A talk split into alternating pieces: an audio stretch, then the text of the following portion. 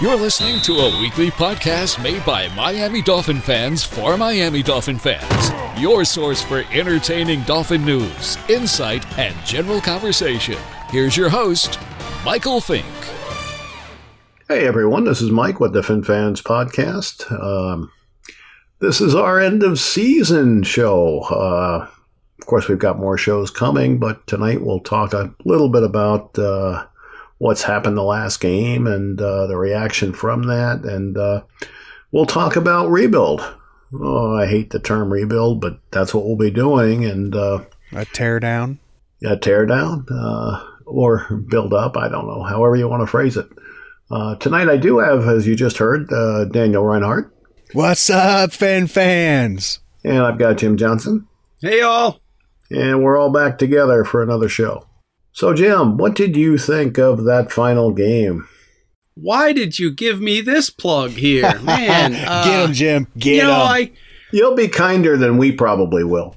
I don't yeah, know. I I'm I'm a little bit bitter about that game. Um, yeah, you know, it was it.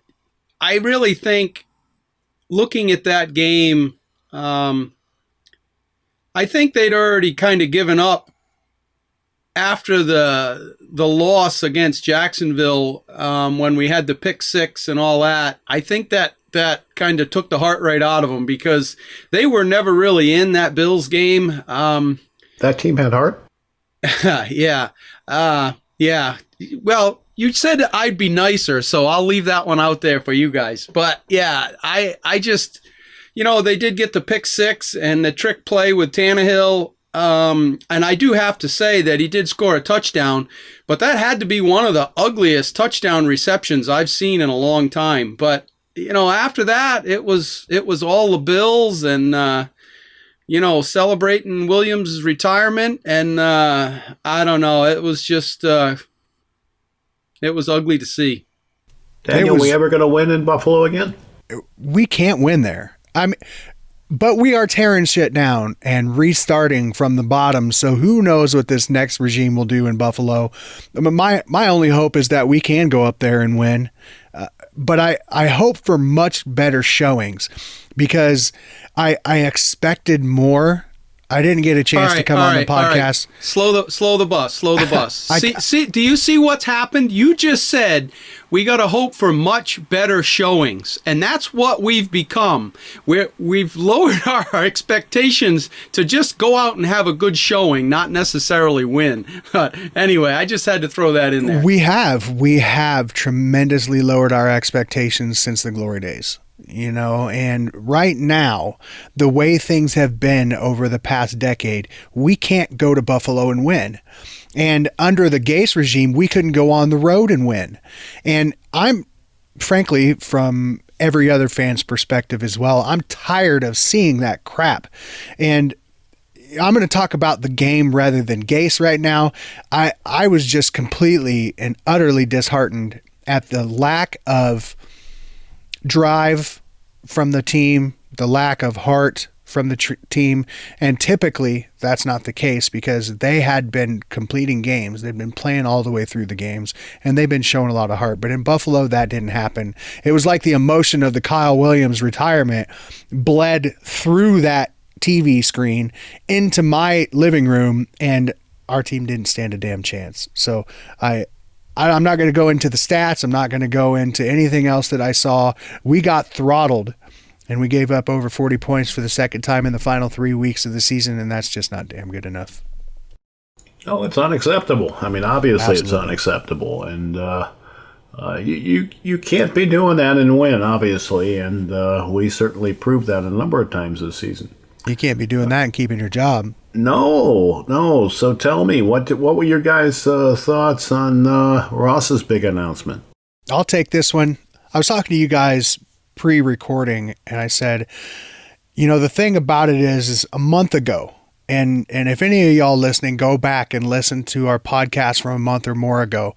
The Gase was already on the hot seat. There was already questions about him keeping his job, and I pounded the table saying that we need to keep Gase. We need to keep him and let him finish what he started. As did we all. Yeah, as did we all. Yeah, we were all in agreement there. But the final three weeks of the season, I was ready to strangle myself. And I was, by the time that Buffalo game ended, I knew what was going to happen. I, I didn't necessarily agree that maybe we should, but I knew that was going to happen. And Mike will probably touch on this a little bit more. But he lost the locker room and he lost those guys, and they didn't want to follow him anymore.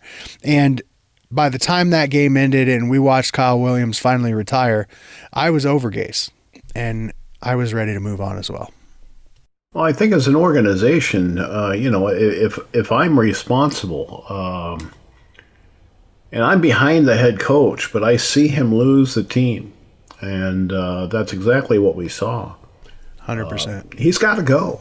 You yeah. can't replace all the players. The only option is to replace the coach, and you can't and, trade them all either. Right, and and that's where we're at. Uh, you know, I like Gase, and I do think that Gase is going to be successful somewhere, sometime. Yep. But uh, you know, he was a little headstrong. Uh, I think most young coaches his age are going to be headstrong. Some are smarter about it than others, but I think they're all headstrong. Um, because that's what got him there. You don't get to that position without being confident in, in your abilities and uh, uh, your program and what have you. Uh, but uh, when you hitch your wagon to a quarterback, you better be right. Simple he as that. Wasn't. You better be right. Yeah, I, I think that's basically what happened. And I mentioned it at the end of the Jacksonville game when Tannehill threw that pick six. Um, they were in a tight game the whole way, and, and they, they were right there and and had the opportunity again to win a game, and it didn't happen. And you know, we're talking about the team quitting on Gase, and I think some of it is not all, and I, I don't mean to throw all of the weight onto Tannehill. Nobody does, but the defensive I, line of the other team does. Well, exactly, that, and that's part of the that's that's part of the whole problem is because Tannehill and Gase couldn't fix any of the issues, so they just pinned their ears back and went after him, and and they didn't have an answer. But I think the team realizes this after a while as well, and it's like, well, they gave up on the combination of Gase and Tannehill is what the is what it is, and you know, I mean, it's futile you know, as the, the rest of the team, it's after a while, it's like, yeah, I can't do this anymore. Yeah, I mean, you're you're as a player, you don't want to pound your head against the wall when you know that the guy behind center is not doing the same thing. Uh, so anyway, well, look, it, for, it's tough. For me, we see us as fans see what Tannehill has been, is, was, all of that. Well, not and, all of us see it. Well, uh, any of us who have eyes open see it. Now stop. Hold, no, uh, and here's my here's my point. And the rest of his team sees it. That's right. Yeah, and, that's that's and, the, and the players that left here see it and, and we it. question and we question like we say why does Gay still have his back, and the team thinks why is he still standing up for this guy? Why is he not calling it as he sees it? That's and right. and either a they think that Gase is an asshole, or B, they think he doesn't know what the hell he's doing. And either way, they stop following him. Well, what happens is it causes alienation because you're treating this guy one way and you're treating me a different way. Yep. And then the other yeah. thing that I heard recently too was uh-huh. that the players were complaining and the players were upset that he would stop going with what was working. You know, I heard that too, and that's and, that's that's true. I mean, yeah, we called him out on that I yep. mean, even on the podcast, we said, why why does he stop doing the things that work? And and they seen it too, and and they had enough of it. Yeah, well, I, yep. we Go see ahead, we see a lot of things, you know, as fans. And you know, obviously, we're a little different than a lot of fans because we spend a lot of time doing research and watching film and all. So we we see little things, and that some fans don't really grasp or or care to look at. Uh, but you know, or when, care to acknowledge when they yeah, see it, or care, yeah, exactly. They just don't care. you know, excuses. Yeah, no, well, know, it's the, not the sun was in his eyes. Yeah, but you know, so when you look at this big picture, I mean, you can only explain away. You know, and we're talking about why didn't they keep doing the things that were working. Um, granted, we had injuries, but you know, you've got other players, and see if you can make it work. And they would just abandon ship on stuff that was working. So, um, you know, as a team, you know, you've got 50 some guys on your roster and, you know, 25 of them see a lot of playing time.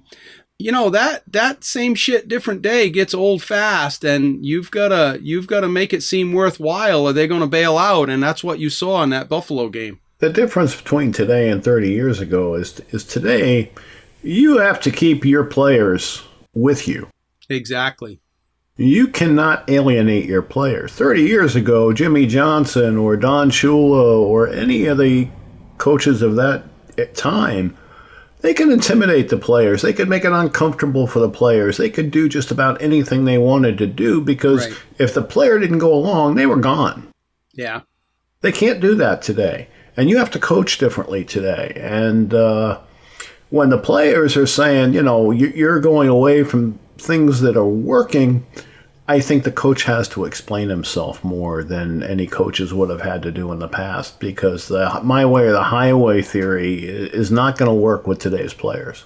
Yeah, you keep hearing the name Bill Cowher come up about coming back to coaching, and there's no way he's going to leave his plush armchair job. But, you know, he's an old school coach. You know, he's even if he did come back, how much success would he actually have? I don't think he could handle some of these 20 year old spoiled rotten players we have now. So, Well, see, we always talk about these players. It's the millennials. There's a different breed of NFL player. And while there is some truth to that, you know, see some of the guys who are always on a knee or guys who want to stick up for this or that. But the other part of that, the other side of that coin is these players are smarter than they have ever been. And they're they're in the film room more and they play more seven on seven in AAU football and stuff like that. And they just know the game better than any players in the past 30 years. I don't know that. I don't know that I I, agree I don't, with that. I don't, I- necess- I, I don't think I think so for sure. And so when these players see things that they think can work and the coaches are going away from it, then they have to explain themselves like like Mike said and uh, it it tends to be uncomfortable. All I can tell you is that uh, in order to play team defense, real solid team defense, you have to be smart. You have to know your assignments. Um, to be an effective offensive line, you have to be smart. You have to know your assignments. You have to be able to handle a stunt. You have to be able to recognize a blitz and shift where you need to shift, and everybody else has to shift with you. Hey, hey, do you want a job with the Dolphins? No. Because I don't want to coach those 20 year olds. Because they're going to question everything I tell them. Uh, but, uh, you know, the, the, the point to this is it's more difficult to coach today than it was 30 years ago. And you've got to have that rapport with your players and also hold them accountable. And that's a very hard balance. Yep, and Gase lost it. Yep. And he is gone and we are on to the next thing. Oh man, part of the next thing is now I wanted Tannenbaum gone, but apparently they moved him to the mailroom.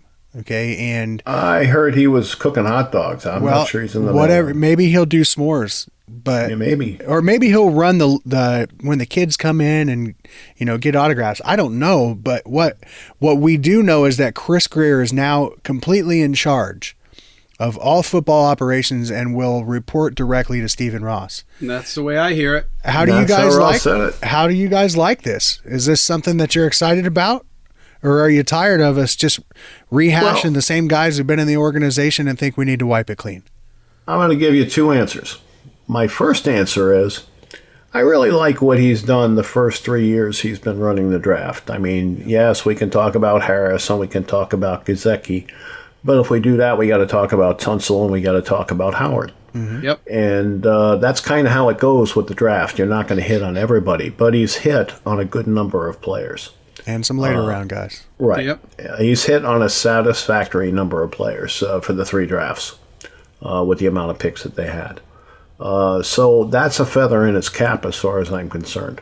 My question is, what experience does he have running an organization? And when the shit hits the fan, is he going to be the type of man who can take the bull by the horns and make the right decision? Yeah, that's the big question. And it's time to see if this time that he has spent inside the organization learning from guys like Parcells and even Tannenbaum, if if that has paid off. And if he can do free agency the way the team needs to to be able to build, and if he can continue to not only draft well, but re sign our homegrown talent. Here's the thing, uh, Dan. He's been with the team, I think, 17 years or somewhere I was thinking that. 14, something okay, like that. somewhere think- about that.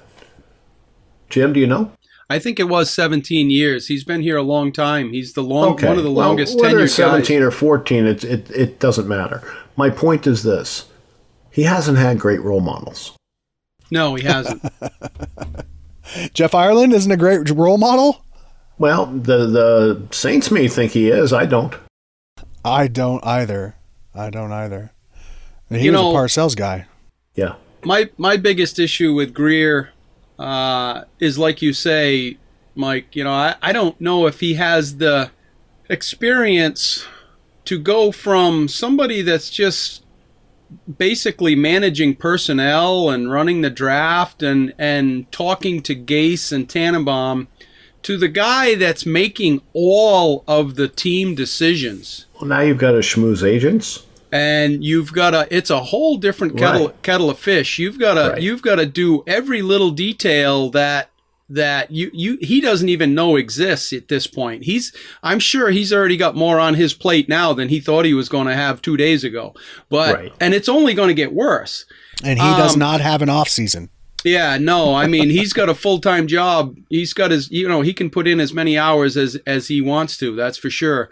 Uh, I will say that I have liked basically everything that he has been involved with, but moving forward, I just don't know how well it's going to work. The thing is, with our situation and our ownership and our team history over the last oh 20 years who that's an established, well-respected coach is going to want to take our job.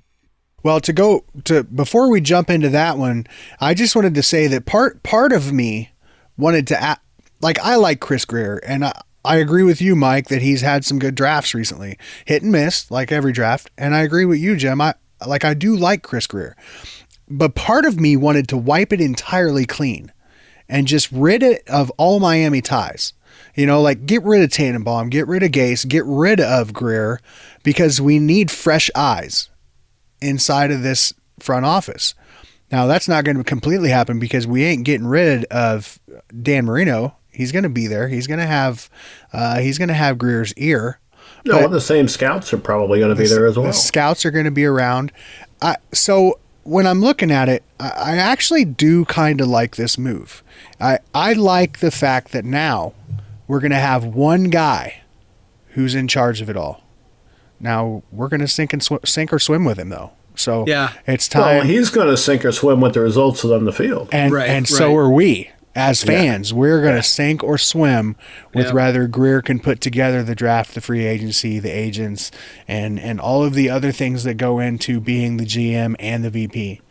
All right, so they, they've man. announced a couple of guys that they're interested in, and uh, one of them obviously is Darren Rizzi. How would you guys feel if uh, Darren Rizzi was uh, promoted to head coach? I'll jump on this one, I guess. Um, we spoke about it briefly before the, the pod, but you know, I don't know if Rizzi has the experience per se to to take the reins of a whole team. But I will say that he's he's done exceptionally well as a special teams coach, and he has great respect throughout the league and from uh, a huge percentage of the players. Um, he's he's really the only guy on the staff that has survived. You know, the Joe Philbins and the you know the Dan Campbells and and uh, all of the above. Uh, he's done very well with what he's done.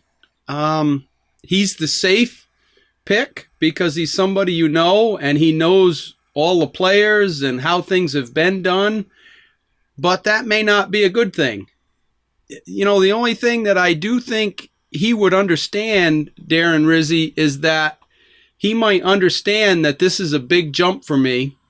And I think he would hire qualified offensive coordinators and defensive coordinators that were both willing to work with him. So I think in that way it would be a good thing, but I'm really not sure if he has the ultimate uh, talent per se for what we need.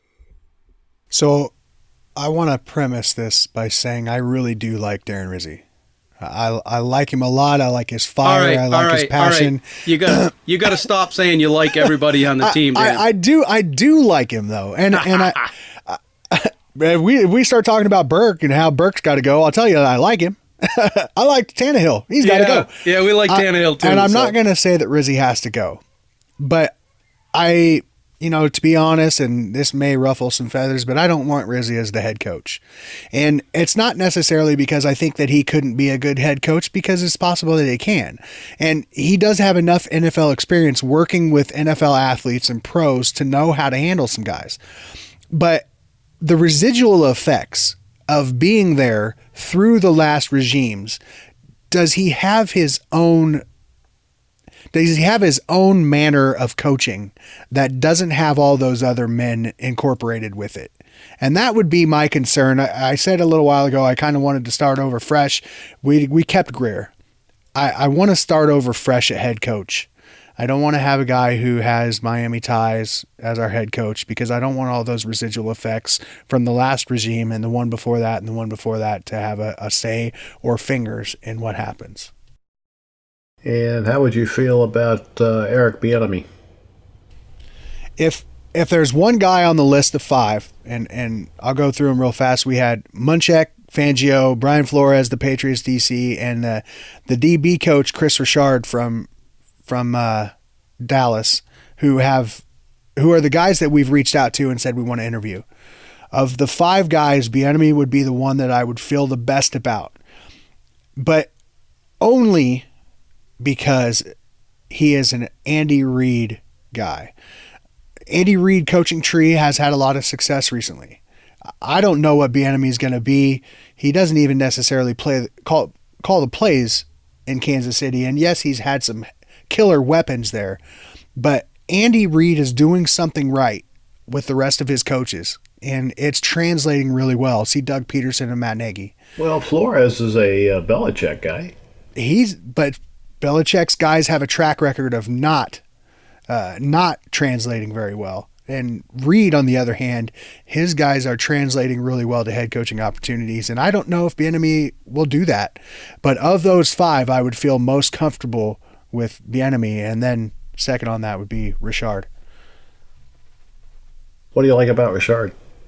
I love what he did with the Legion of Boom in Seattle and how much that Dallas defense has changed since he became the uh, the Dallas defensive play caller. He's not the uh, he's not the defensive coordinator, but he is the play caller there, and their defense has really stepped it up since he's become taken over play calls. Uh, I just like what he brings. Uh, and I, like I said, he's a first-time coach too. And and guys, more than likely, we're going to end up getting a first-time coach because our job opening is way down on, of the eight. We're near the bottom of the most sought-after job openings, so we're probably going to get a first first-time coach. And I, I like him. I just like his moxie, I suppose. What's your thoughts on him, Mike? I don't have an opinion of him. Uh, enemy is a little bit intriguing, uh, but he's 49. Uh, Rizzi is 48. Richard's 39. I like 39 better than I like 49 and, and 59. So I'm You know, 38. I, I don't I don't necessarily think the age matters too much unless you're talking about a Fangio at 61. I think it, I think it matters because you're dealing with these younger millennials who need coddling. Well- so I I think it matters. On that Um, note, though, you know, Bieniemy played in the league, so Yeah. he knows what it takes to be a pro athlete, and I think he would handle them well. And you know, Pete Carroll is up in age. He's a successful coach. Andy Reid's up in age. He's a success, uh, successful coach. So I'm not saying you know an older guy can't do it, Right. but uh, It has to- I, I think the players relate better to the younger coaches. It has to be a an older, well-respected coach. You're not Exactly. going. You're not going to bring a you know a 65 year old that's that's never you know coached much at all in and have any success. It's you know Well, Munchak is 58. How would you guys feel about him?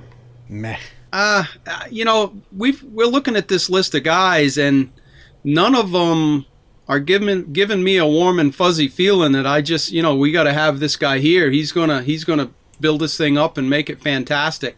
I, I don't have that guy that's sticking out to me. Munchak, here. yeah, Munchak is just uh, he's kind of like your average Joe. You know, he's been hired and fired before.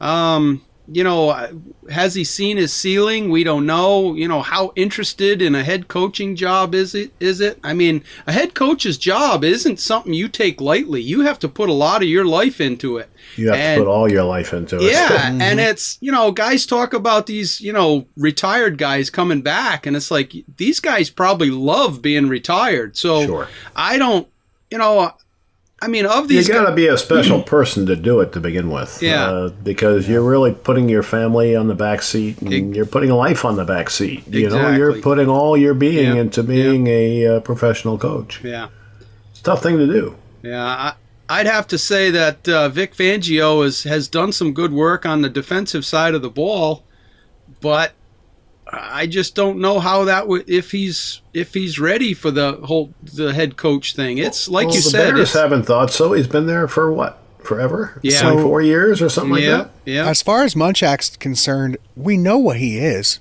right. You know what I mean? We've seen him many times. We've seen him in Tennessee recently, and they fired him after making the playoffs. You know, Right. we'd have a hell of a good run game. You know what I mean? If we had Munchak. As for Fangio, I love what he does on the defensive side of the ball, but he's been an NFL coach for 30 years, right. and he's Yep. never been a head coach. Right. So that tells me that maybe that's just not for him. And even though these guys, uh, we're not going to be the only ones to interview him. I, I don't. I don't think Fangio is the guy Yeah. and I would rather take my shot with a guy who is a younger guy. I'm not saying that because I think the age matters, but a younger guy in the vein of a, a Cliff Kingsbury, a guy who is who just moved on from Texas Tech and went to the USC to be their offensive coordinator. I, I don't know that he's coming in and interviewing for Miami Miami's job, although he is being interviewed for a couple of other ones.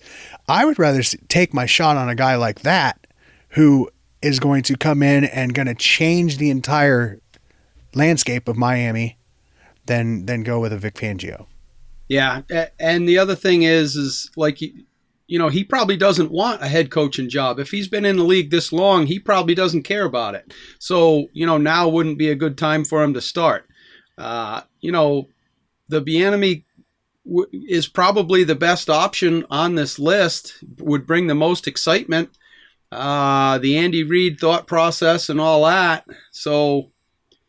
Uh, you know, I guess I would be, I would, that would be the guy I picked uh, out of these this group of candidates right now. Here's the thing. Uh, which one of these guys do you think is going to have enough clout to bring in the best coordinators? I don't know if clout matters. I don't think. I don't think any of them do, other than uh, you know Fangio or Rizzi. Yeah, they don't. They don't have a lot of clout. They're still young, up and coming coaches. Never been a full time coach, so or a full time head coach. So Yeah, as- here's why I say it matters. Okay, you saw the staff that Gase originally put together. I mean, you can only pick from the guys who aren't employed. You're you're not stealing many coaches from other teams, uh, unless you're promoting them to something that they're not. Uh, so, odds are you're going to have a pretty fresh staff of coaches that that is unemployed. So you want to attract the top names of that group because as you go down through it, those coaches are unemployed for a reason. Uh, so I, I do think clout matters, and I do think uh, you know there's there's eight other teams or seven other teams that are trying to get, fill out staffs. So uh, you've got some competition there. So, yeah, and, and there's a there's a likelihood that some of the coaches will be retained. You know, like the defensive line coach, what's his name, Kocurek. Yep. I would like to see him retained. There's an opportunity for some of those guys also to be uh, to be promoted. The DB coach, I can't remember his name, but he's he was a former player and, and has done pretty good with Xavier Howard and Minkah Fitzpatrick. So, like, I wouldn't mind seeing something like that happen as well. But you know, getting back to a couple of the head coaching options, and if I was Chris Grier or had his ear, I'd be telling him to get on the horn with Matt LaFleur from Tennessee, as well as David Shaw, who are my top two choices. All right, so your choice isn't anybody they're interviewing now, is what you're No, no. If I had to choose who I wanted, uh, hopefully this is not the final list.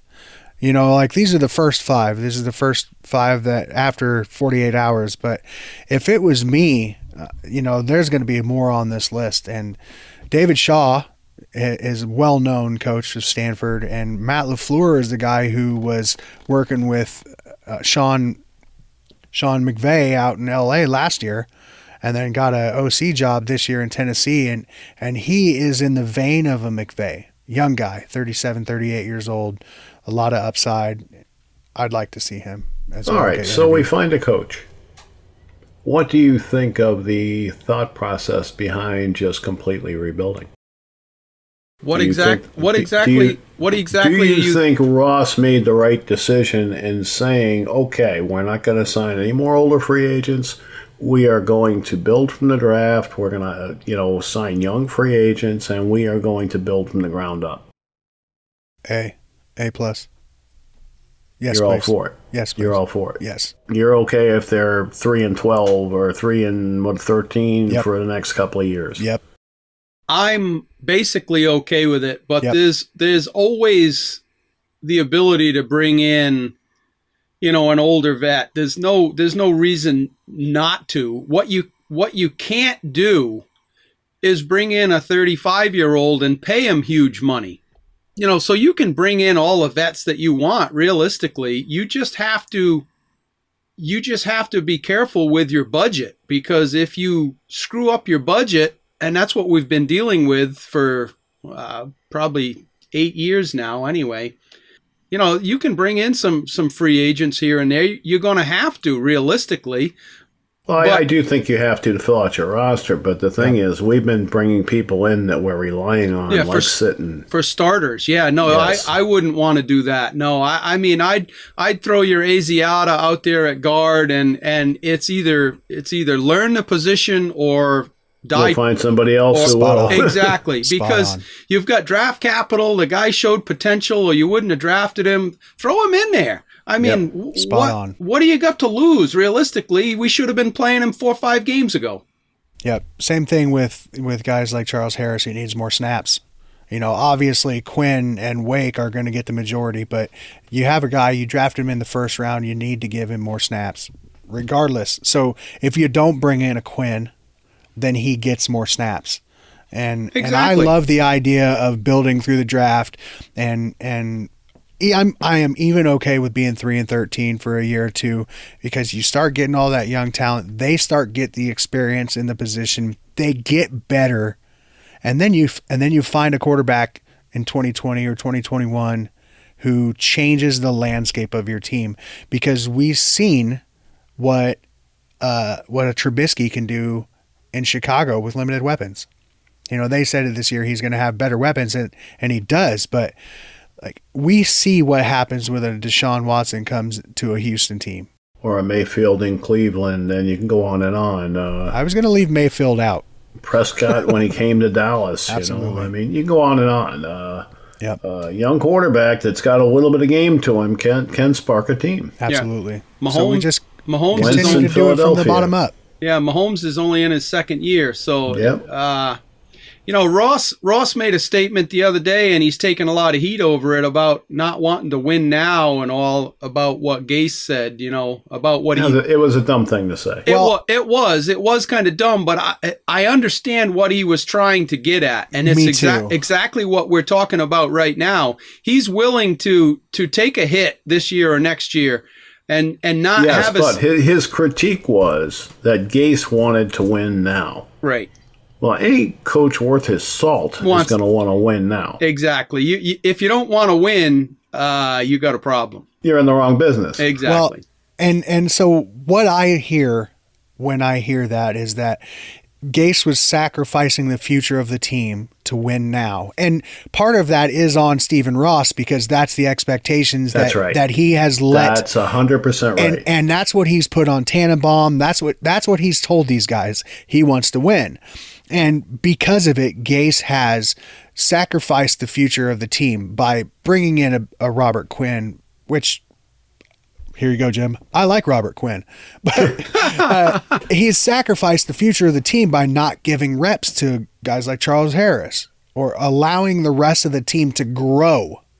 And uh, I I don't think that what he was saying was that Gase was losing his job because he wanted to win now, but he was looking more towards the future and sacrificing the mentality of if we don't well, win I think now, the message he was trying to get across was uh, that he would have been okay if um, Gase was playing the younger players instead of signing the older veterans. That's what he's saying now. But had they come in and lost, uh, you know, 13, 14 games, I guarantee you he'd have fired Gase. So I don't think anything would have changed. I just think it's something he said in the moment. And I believe it's why we heard all this stuff during the draft about him asking why not trade down.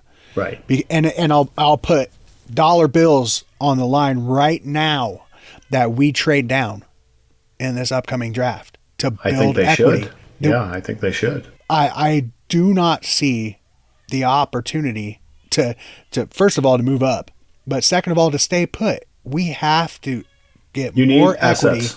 Right. We need more assets. We need to do it in the vein of Belichick. You know, he trades up and down, up and down, up and down in the draft and just stockpiles picks. And I think that's what we have to do. Jimmy And- Johnson was pretty good at that as well. And I think Grier is going to find a way to do that.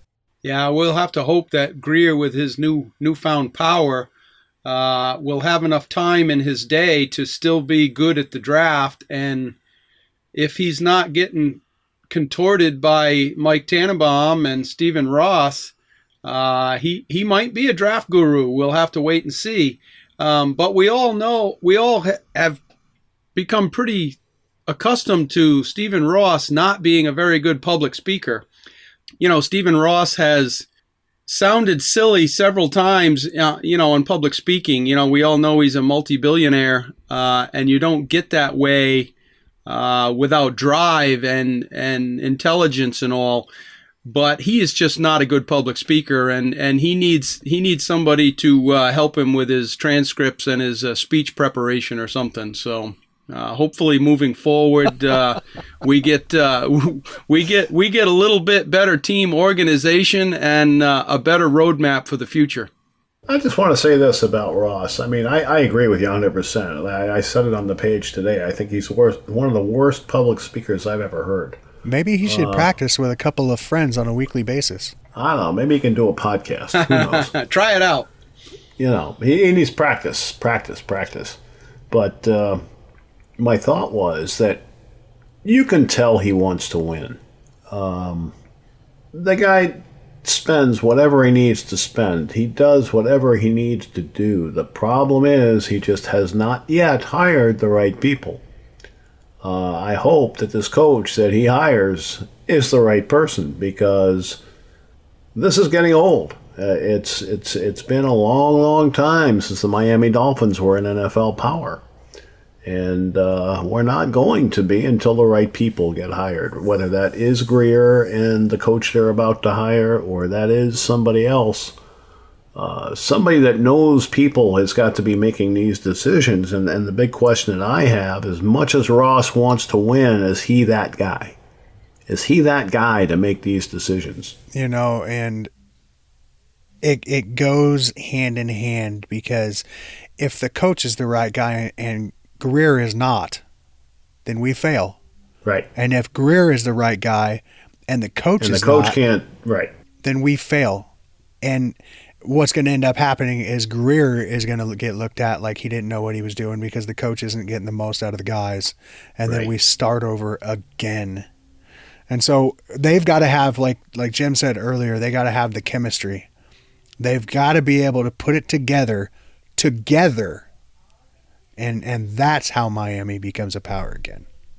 Yeah. Well, well go go ahead, Jim. Uh, sorry about that, Mike. You know, when you look at the the stable teams in the NFL that have been good quality teams for a number of years, they all have one thing in common, basically, and that is a coach, owner, quarterback trio. Uh, you know, you we can talk about the Patriots. They Patriots. probably have a GM too. Well, I mean, it's uh, by coach slash upper Okay. management.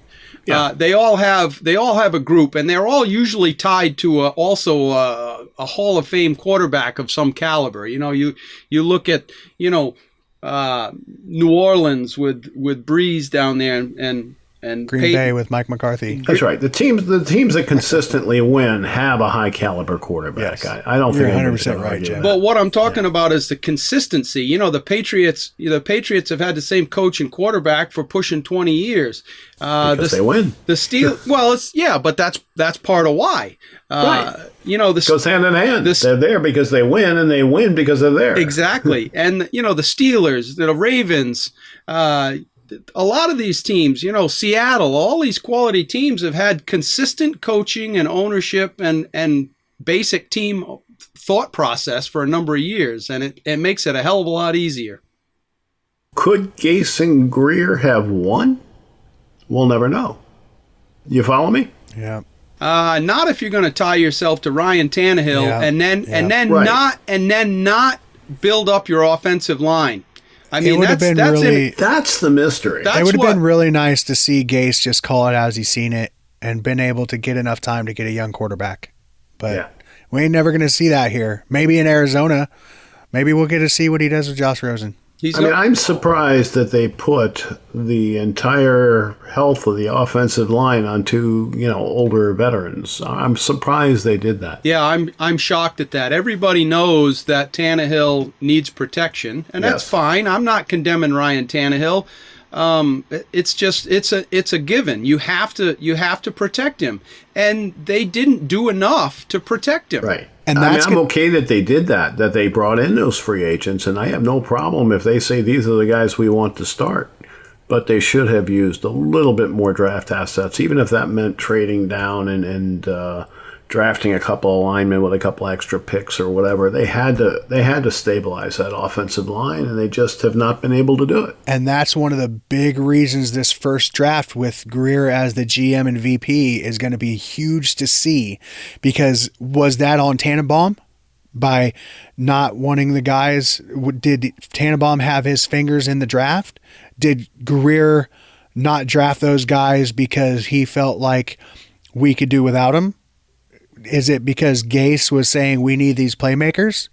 Or is he going to be able to draft and actually build the way a team needs to be built? Because any good home is built on concrete, and your concrete starts with the offensive and defensive lines.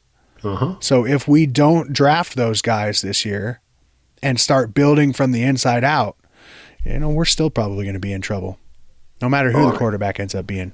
All right, so I'm just going to say this: I, I have no problem with what they've done. I, I like I said, I think Gase uh, made some critical mistakes, and uh, tying himself to Tannehill, I believe, was one of them, and uh, alienating the players was another one. Uh, you know, you can't do that and be successful as a coach uh, because, like I said, you can't replace everybody. Uh, so that's how I see that now. As far as we are concerned, as a podcast, uh, we're going to stay weekly through the Super Bowl, and then we'll uh, see how the listenership is, and maybe we'll go to every other week. Maybe we'll stay weekly. We'll see at that time. Uh, but uh, we do ask that you listen, you like, you share, you comment, and uh, uh, keep that going because that helps a lot. Uh, guys, you have anything else you want to add? No, just thank you for listening, everybody. And while this next little bit of span of time, year, maybe two years, may be painful, we bleed aqua and orange. And win, lose, or tie, we are fins till we die. So we're looking forward to your continued podcast ship. What? We can we we are looking forward to you continuing to listen, like, and share the podcast. Get it out to more people, and we will continue to bring you content. Yeah, I just hope everybody keeps listening, and uh, we'll keep bringing you the information as we get it, and uh, giving you our uh, vested opinions on uh, on our favorite team. And uh, I just want to take a minute to wish everybody a very happy, Happy Year, happy and prosperous 2019. And let's hope that 2019 is the best uh, the best year the Dolphins have seen in a while. Happy New Year, y'all. Happy New Year and uh, fins up. Fins, Fins up. up. Fins up.